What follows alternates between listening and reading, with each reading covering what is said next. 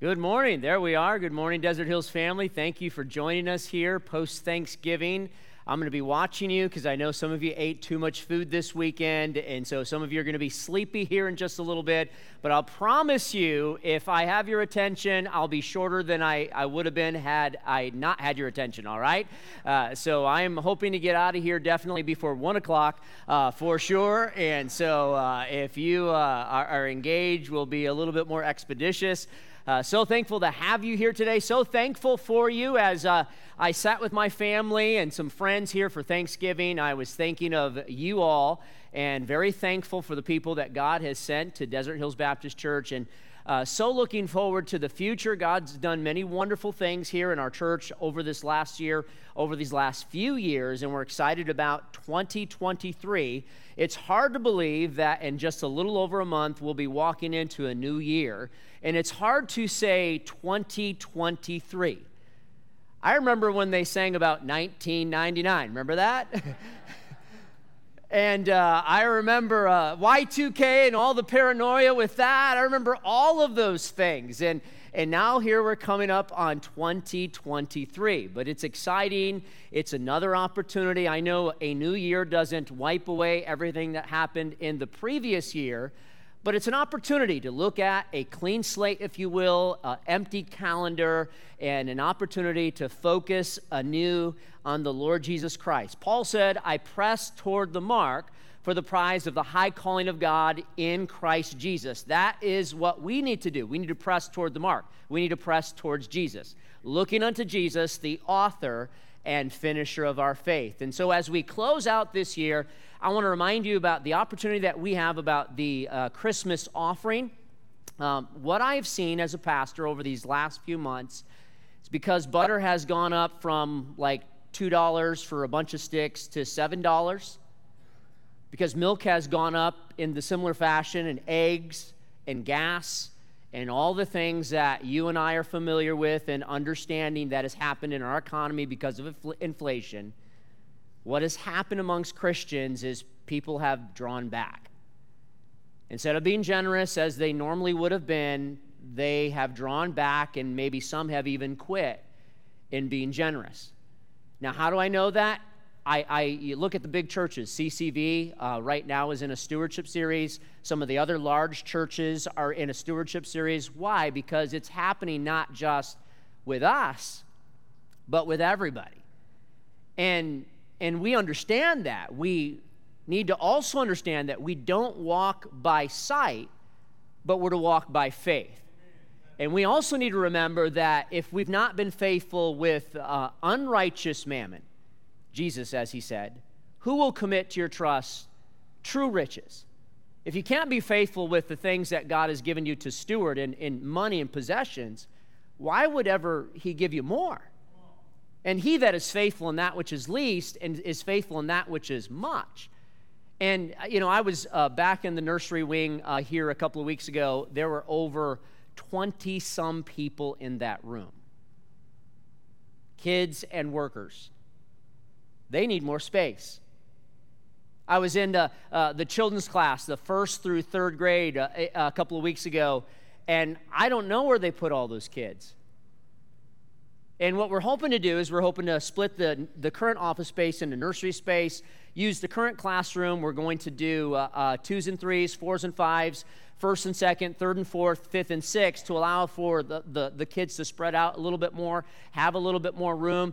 And then uh, we currently have like starting point that meets during the services in the activity center. That's going to be a little bit geared towards overflow, children's classes if we need to, and then move starting point into our conference room in the office area.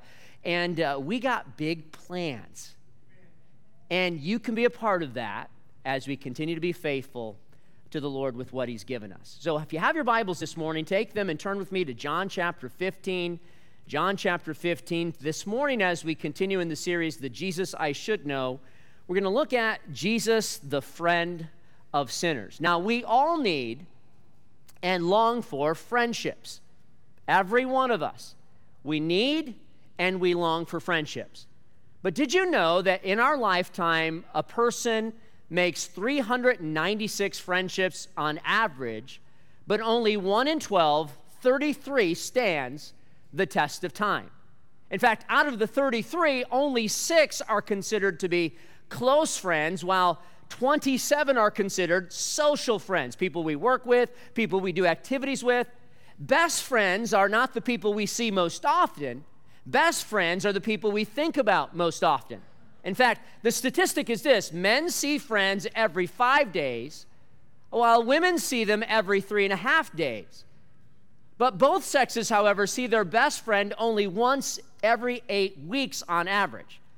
And one professor from Washington said happy marriages are based on deep friendship. By this, uh, he meant a mutual respect for each other's company. They're based on a partner's knowledge of each other's likes and dislikes and quirks and little idiosyncrasies. Now, having solid friendships is important for two reasons.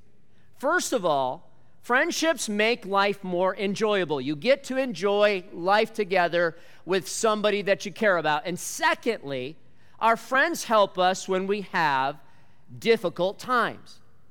In fact, that's why the Bible says, A friend loveth at all times, and a brother is born for adversity. Now, solid friendships can sharpen our character, they can make us better. That's why the Bible says, Iron sharpeneth iron. So a man sharpeneth the countenance of his friend. Now, as we look and discover the Jesus we should know, we see Jesus as an unfailing friend. It is interesting to note that it is not his disciples, but those who hated him, who understood him and who he was.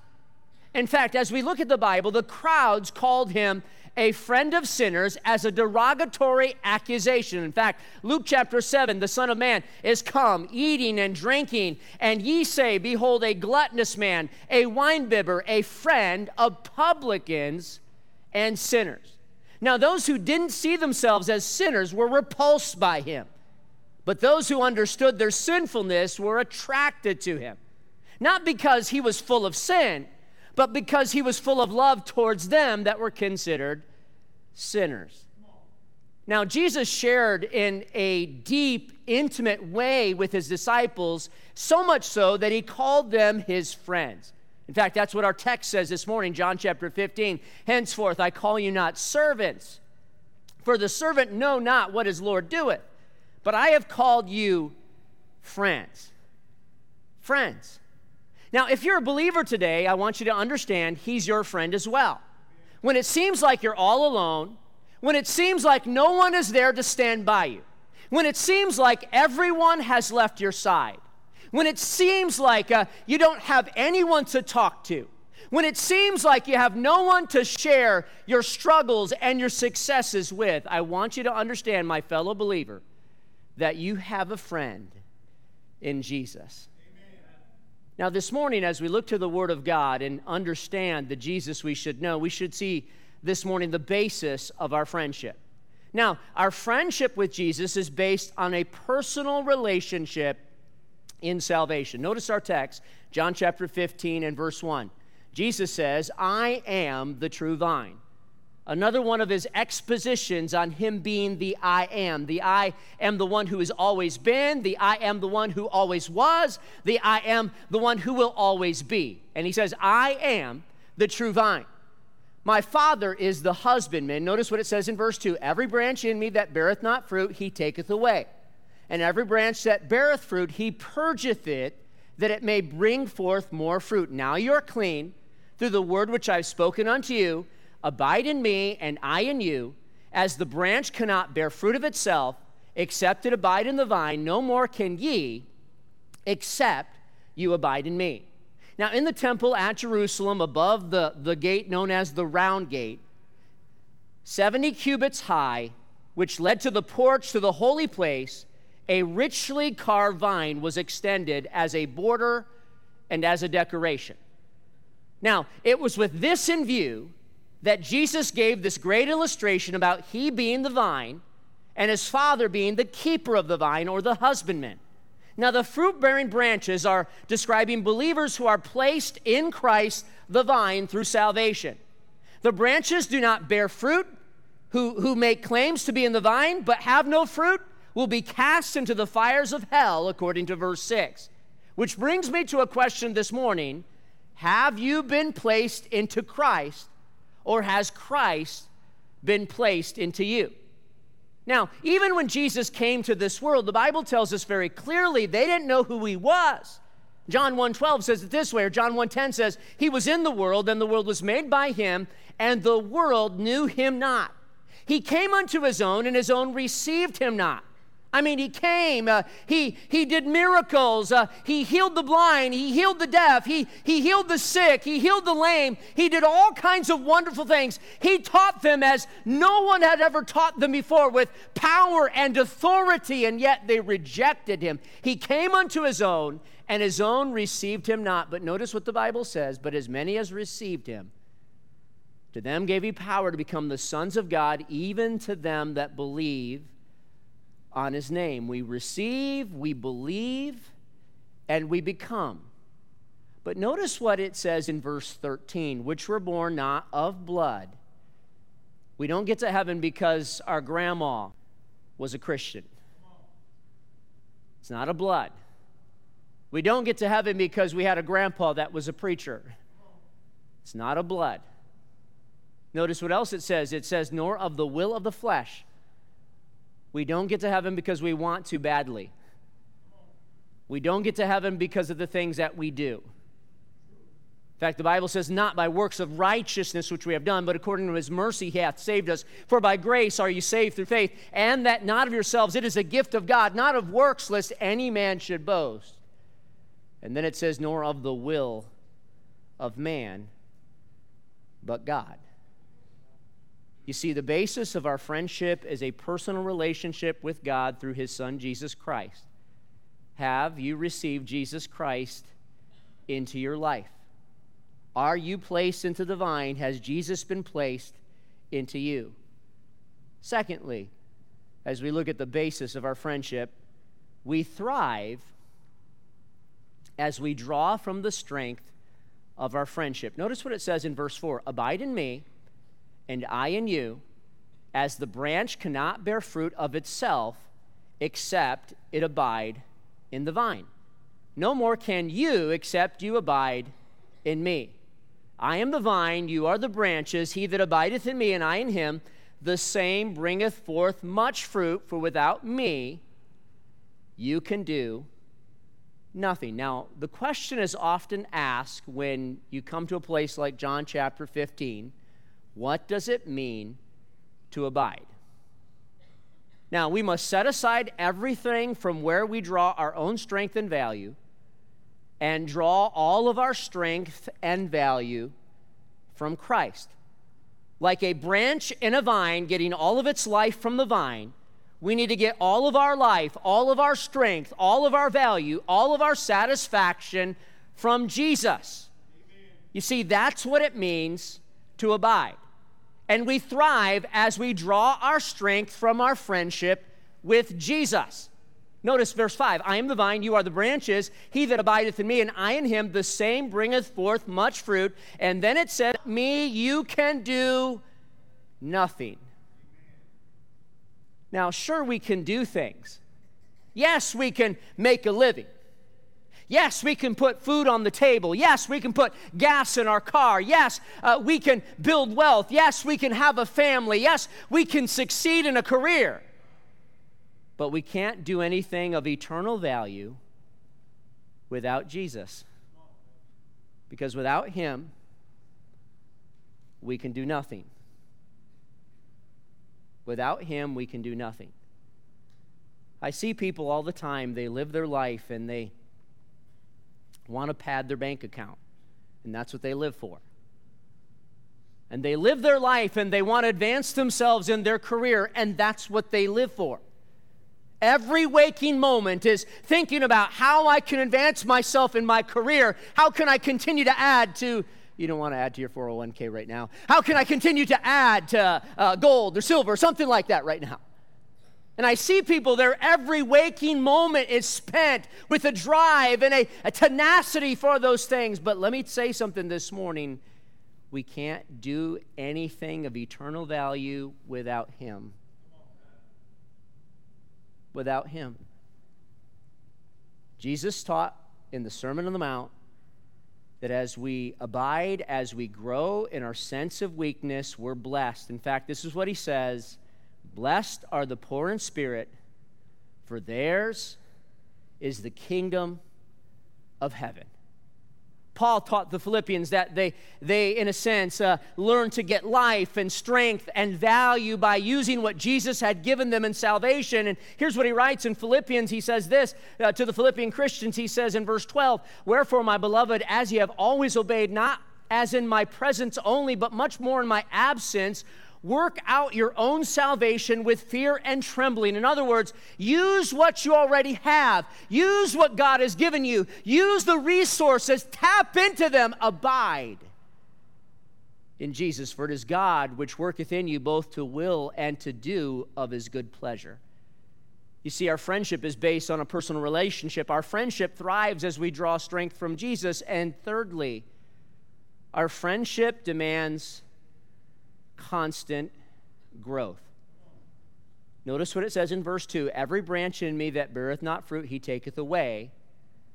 Every branch that beareth fruit, notice what it says, he purgeth it, he cuts it, he prunes it, that it may bring more fruit.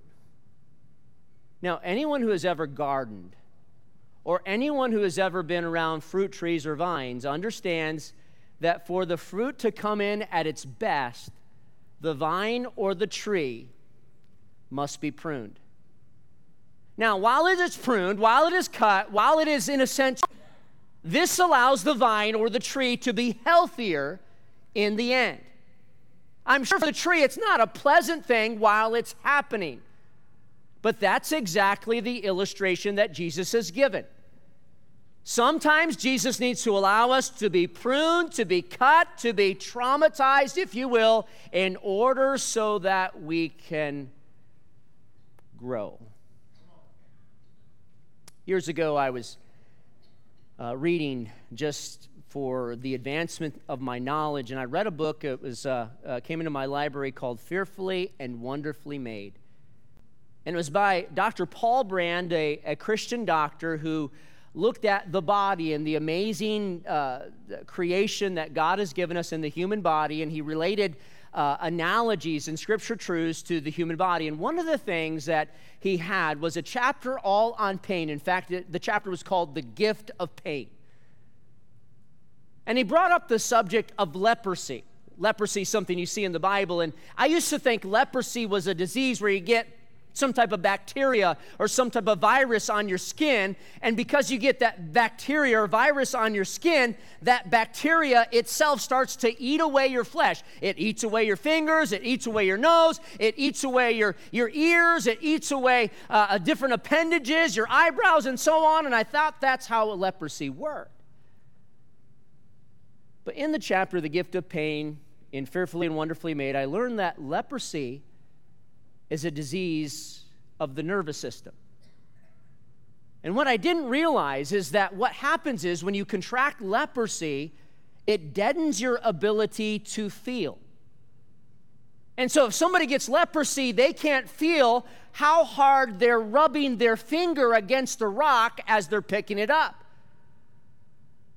They can't feel how hard they're scratching their ear, and so they scratch it off. Or they scratch part of it off, or they scratch some of it off, and it becomes infected, and they keep doing it, and because of the infection, the ear eventually comes off.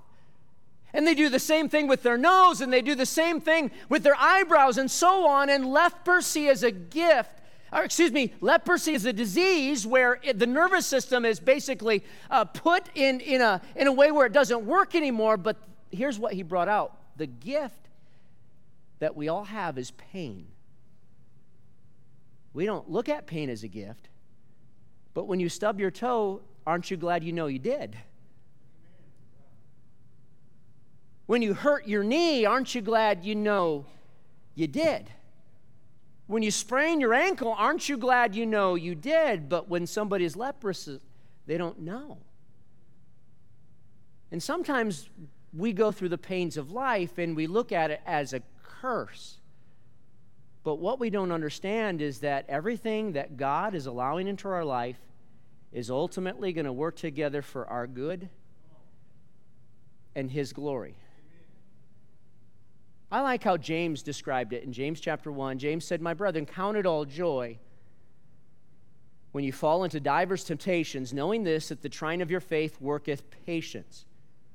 But let patience have her perfect work, that you may be perfect or mature and entire, wanting nothing. You see, Jesus gives us opportunities to lean on Him when we deal with the trials of life, strengthening our friendship with Him, and ultimately allowing us to go at, grow as we're purged.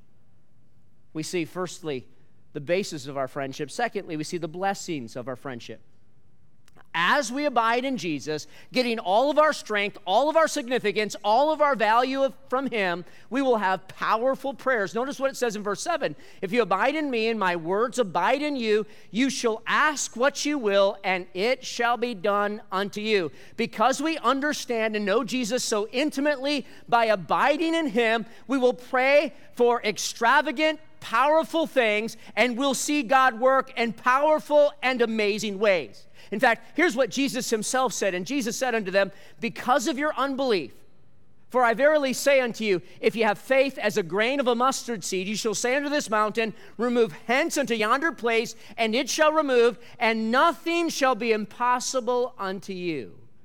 Howbeit, this kind goeth not out but by prayer and fasting. Now, I have seen God do amazing wonderful things.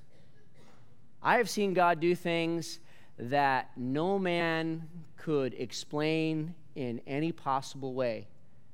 I've seen God meet needs, and I, I, think of even getting this land. We needed $80,000, and there was a church somewhere in Iowa that we had never met anybody in that church, and they, they had a burden for a church plant, and they wanted to do something for a church plant to be able to help them to move forward in their development. And they found out about us somehow, and they called us and they said, Hey, listen, I know we, we had money in escrow. We needed to, more money to keep everything going, and if we didn't get the money, we're going to lose the money that we had given into escrow. And we were praying praying, asking God to do a miracle, and this church calls us up and said, Hey, we got $80,000. Can you use it? Let me pray about that. No, oh, yes, yes. I mean, uh, this construction of this building, uh, there was no bank that wanted to touch us. Why? Because we were so new, uh, we were out on the margins, and so on. And, and God allowed everything to happen for us to get financing, to get into this building. We got tons of equity into this thing right now. Why? Because God did exceeding and abundantly above all that we ask and think. I look at people in our church you know, I, I go out and I meet people on a daily basis, and I'll ask God, I'll pray this prayer in the morning. I'll say, God, please bring somebody across my path that I might be able to help. And there's a, a gentleman, his wife here, Mike and Judy, in the front row. I would see Mike, I'd go to hit balls over at Verrado. I get a little pass that allows me to, for at the time, $30 uh, hit balls on a daily basis and get discounted rates at golf. And I'd see Mike there, and I'd play there at uh, uh, Verrado every once in a while. Mike was working at the golf course, and I'd talk to him and relate to him and the other guys. And um, one day he looked troubled, and I said, Mike, what's going on? And I could tell something was wrong. And he had said at that time he had skin cancer and he was troubled by it. And so I just grabbed him by the shoulder and I just prayed with him. And I said, Mike, please let me know how how everything goes. And, and then he went and I had some heart problems after that. And found out about that, and I prayed with them. And before long, we saw him come to church. And as far as I know, since he came, you really haven't missed. And I pray and I ask God, God, please bring somebody across my path that I might be able to help and minister to. And you know what? God does that all the time. Met a guy uh, a couple months ago, and I ran into him again the other day. He remembered my name, everything about me, and I said, What's your name again? And I, I, confidently believe I'm praying for that guy on a daily basis now. That guy's going to end up here. That guy's going to get saved. That guy's wife's going to get saved. And here's what I believe God is in the business of doing something that you could never imagine. But as we abide in Him, He'll lead us to pray powerful prayers. Secondly, as we abide in Him, getting all of our strength and significance and value from Him, we'll have the opportunity to glorify God. Notice what the Bible says it says, Here is my Father glorified, that you bear much fruit, so shall you be my disciples.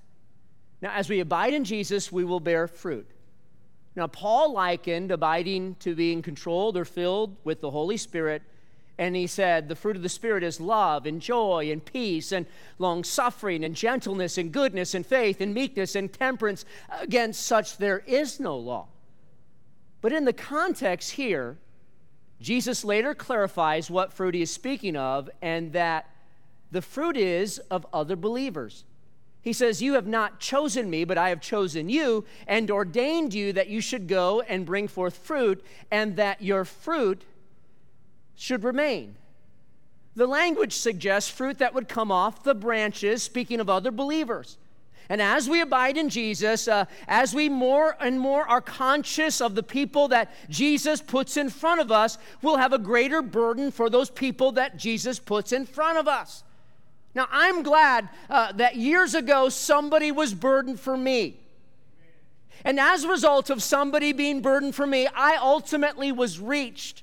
I ultimately got saved. Uh, I've ultimately led other people to Jesus Christ because I was burdened for them, and they've led people to Jesus Christ because they were burdened for other people. And you see, as we continue to be burdened and abide in Jesus, we have a heart for those that need Jesus, and we glorify God. We see, thirdly, we have fullness in love.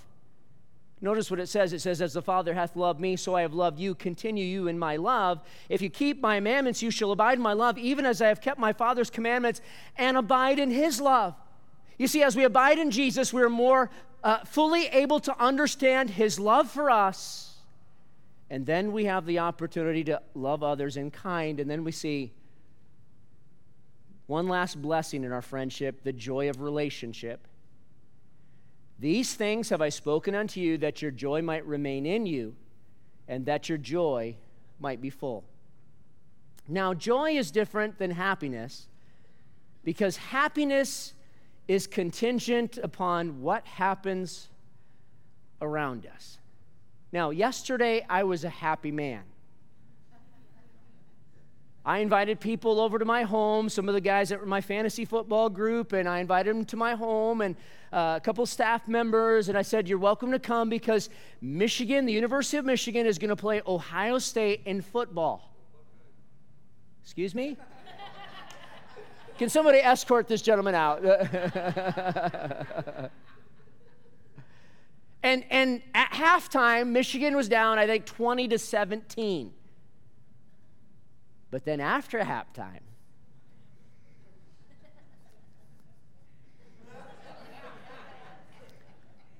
it was a full on beatdown. Michigan ended up taking control of the game by running the ball. JJ McCarthy threw some touchdown passes. And it was dun dun dun dun dun dun dun dun dun dun dun dun dun dun dun all right, okay, that's enough. I got it. Hail to the victors. It was awesome. And I was happy. But you know what? At halftime, I wasn't sure I was so happy. At halftime, I was not sure we could pull it off. At halftime, I was thinking I was going to have to turn to joy instead of happiness. Amen. Happiness is different from joy because happiness is contingent upon what happens around us. Whereas joy, a calm delight, an inner peace and gladness, a sufficiency that is not contingent upon circumstances, comes from an abiding relationship with Jesus. And the more that you draw your strength, and the more you draw your satisfaction, and the more you draw your value from Jesus, the more joy you're going to have. We see not only the basis of our friendship, the blessings of our friendship, we see lastly the mutual benefit of our friendship. Now, as we continue in our friendship, we have a greater love for Jesus and a greater love for others. Notice the text. This is my commandment that you love one another as I have loved you. Greater love hath no man than this, that a man lay down his life for his friends. Now, as we grow in our intimacy with Jesus, abiding in him, just like any other relationship, as it deepens, we will love the individual more. We will love the individual more. And as we love him more, his love becomes a part of our character. And in turn, we'll love others with the same love wherewith Jesus has loved us. Now, we all want to love people like Jesus loves them. We all want to love people like Jesus loves them to the point of sacrifice. But the only way we will is if we abide in Him. Now, we want to develop our friendship to the point that we draw all of our strength and all of our satisfaction and all of our value from Him. And as we do, we will love like Jesus loves. And then what else do we see as the mutual benefit of our friendship? As we continue in our friendship, we'll ultimately share the same goals and the same purpose. As I was studying this out, after I did my breakdown of the words, uh, I looked into commentaries, and most of the commentaries used a word called mutuality. Mutuality, meaning you have the same mind. And that's what the text is speaking of. It says, You are my friends if you do whatsoever I command you. Henceforth I call you not servant, uh, for the servant not knoweth not what his Lord doeth, but I have called you friends. For all things that I have heard of my Father, I have made known unto you. Now, the command that is being spoken about in verse 14 is the command he's given to love. And as we grow in our love towards others and Jesus, Jesus shares his heart with us. He shares his purpose, he shares his goals, and in turn, those goals become our goals, and the, his purpose becomes our purpose. But notice what it says in verse 15 But I have not called you servants, I have called you friends. For all things I have heard of my Father, that have I made known unto you. Now, yes, the disciples have the privilege to serve Jesus, yes. But disciples are more than that. Jesus calls his disciples friends. Friends. And through the Holy Spirit, Jesus shares his heart with us. That's what friends do. My wife and I, we will often look at each other and she'll say something like this Hey, best friend. And I'll look at her and I'll say, Hey, best friend and we share everything. We don't share the same toothbrush, amen. same clothes, thank the Lord. I wouldn't fit into them. but we share our hopes and our dreams, our fears, our likes and our dislikes, and we share life together. And you know what? That's what friends do. They have a mutuality of purpose. They have, a mutuality of vision. They have a mutuality of goals. And that's what Jesus does to us with his Holy Spirit. Here's what the Bible tells us a couple chapters later, or one chapter later in John chapter 16. It says, Howbeit, when he, Jesus speaking, the Spirit of truth has come, he will guide you into all truth. That would include purpose, that would include values, that would include vision, that would include what he wants for your life. And then it says, For he shall not speak of himself, but whatsoever he shall hear, that shall he speak, and he will show you things to come. Now, Paul was glad to have Timothy in his life. A friend who he could share everything with, including the care of other Christians. And this is what he wrote to Timothy But I trust in the Lord Jesus to send Timotheus shortly unto you, to the Philippians, uh, that I may also be of good comfort and know your state, for I have no man like minded who will naturally care for your state. He wrote to the Philippians and he said, You know what? Uh, Timothy is a guy that knows my heart, he knows my purpose, he knows my vision, and he'll care for you like I have cared for you. And then we see one loss, last mutual benefit of friendship. As we continue in our friendship, Jesus helps us to prosper. Notice what it says You have not chosen me, but I have chosen you and ordained you that you should go and bring forth fruit, and that your fruit should remain. Now, we are saved, as I mentioned just a moment ago, to add fruit to the vine and to see God work in and through our lives in powerful ways. Now, I've probably read the book of Acts 70, 75 times. And I love reading the book of Acts because it's subtitled The Acts of the Apostles. You could also subtitle it The Acts of the Early Christians. And as you get into chapter one, you see the disciples uh, uh, watching Jesus ascend up into heaven and then up in the upper room praying, waiting for the Holy Spirit to come. As you come to chapter two, everything starts to break loose. Uh, the Holy Spirit uh, appears as cloven tongues of fire over the disciples, and they begin to speak. And as they speak, every man hears the gospel in their own language. That's what biblical tongues was all about. Not some language that only God and angels understands, but uh, everybody hearing in their their own language, and the end result was 3,000 people getting saved.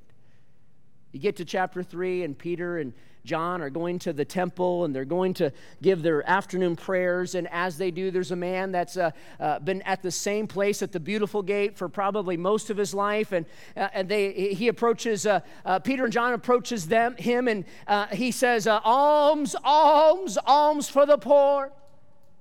And Peter and John say, Silver and gold have I none, but such as I have I give unto thee in the name of Jesus Christ of Nazareth. Rise up and walk. And it creates an uproar. This man who had begged at that place for years and years and years, as far as anybody could, re- as long as anybody could remember, is now healed and whole and glorifying God and speaking of Jesus Christ. It causes such an uproar. In chapter 4 and 5, we see Peter and John imprisoned and threatened and beaten and told never to speak in the name of Jesus anymore. Acts chapter 5, you get to the situation where Ananias and Sapphira uh, say that they sold a piece of land and gave all the proceeds when in fact they had not. And then they both end up dead. Not because they had not given all the proceeds, but they had lied about it and, and the, the, the, the, the disciples uh, uh, grow and the church is magnified. Acts chapter 6, uh, we see uh, the calling out of the deacons. Acts chapter 7 and 8, we see Stephen being stoned. Acts chapter 8, we see revival in Samaria. And as you go through the entire book of Acts, God is working in supernatural and wonderful and powerful ways. But here's something I want you to realize the God that was present in the book of Acts is the same God who we serve today. But I think that most of us have forgotten to understand that. And what we need to understand is that Jesus wants us as well to be the friend of sinners. Because Jesus is the friend to every sinner you know. So I ask you this morning is Jesus your friend? Have you received him as your Savior and Lord? Christians, if you're lonely, if you feel forsaken, if you feel no one wants you, I want you to understand that every one of us has a friend in Jesus. Learn to abide in Him, and He will continue to change your life in and through your friendship. Be a friend to others so that they can understand a friendship with Jesus. Let's all pray.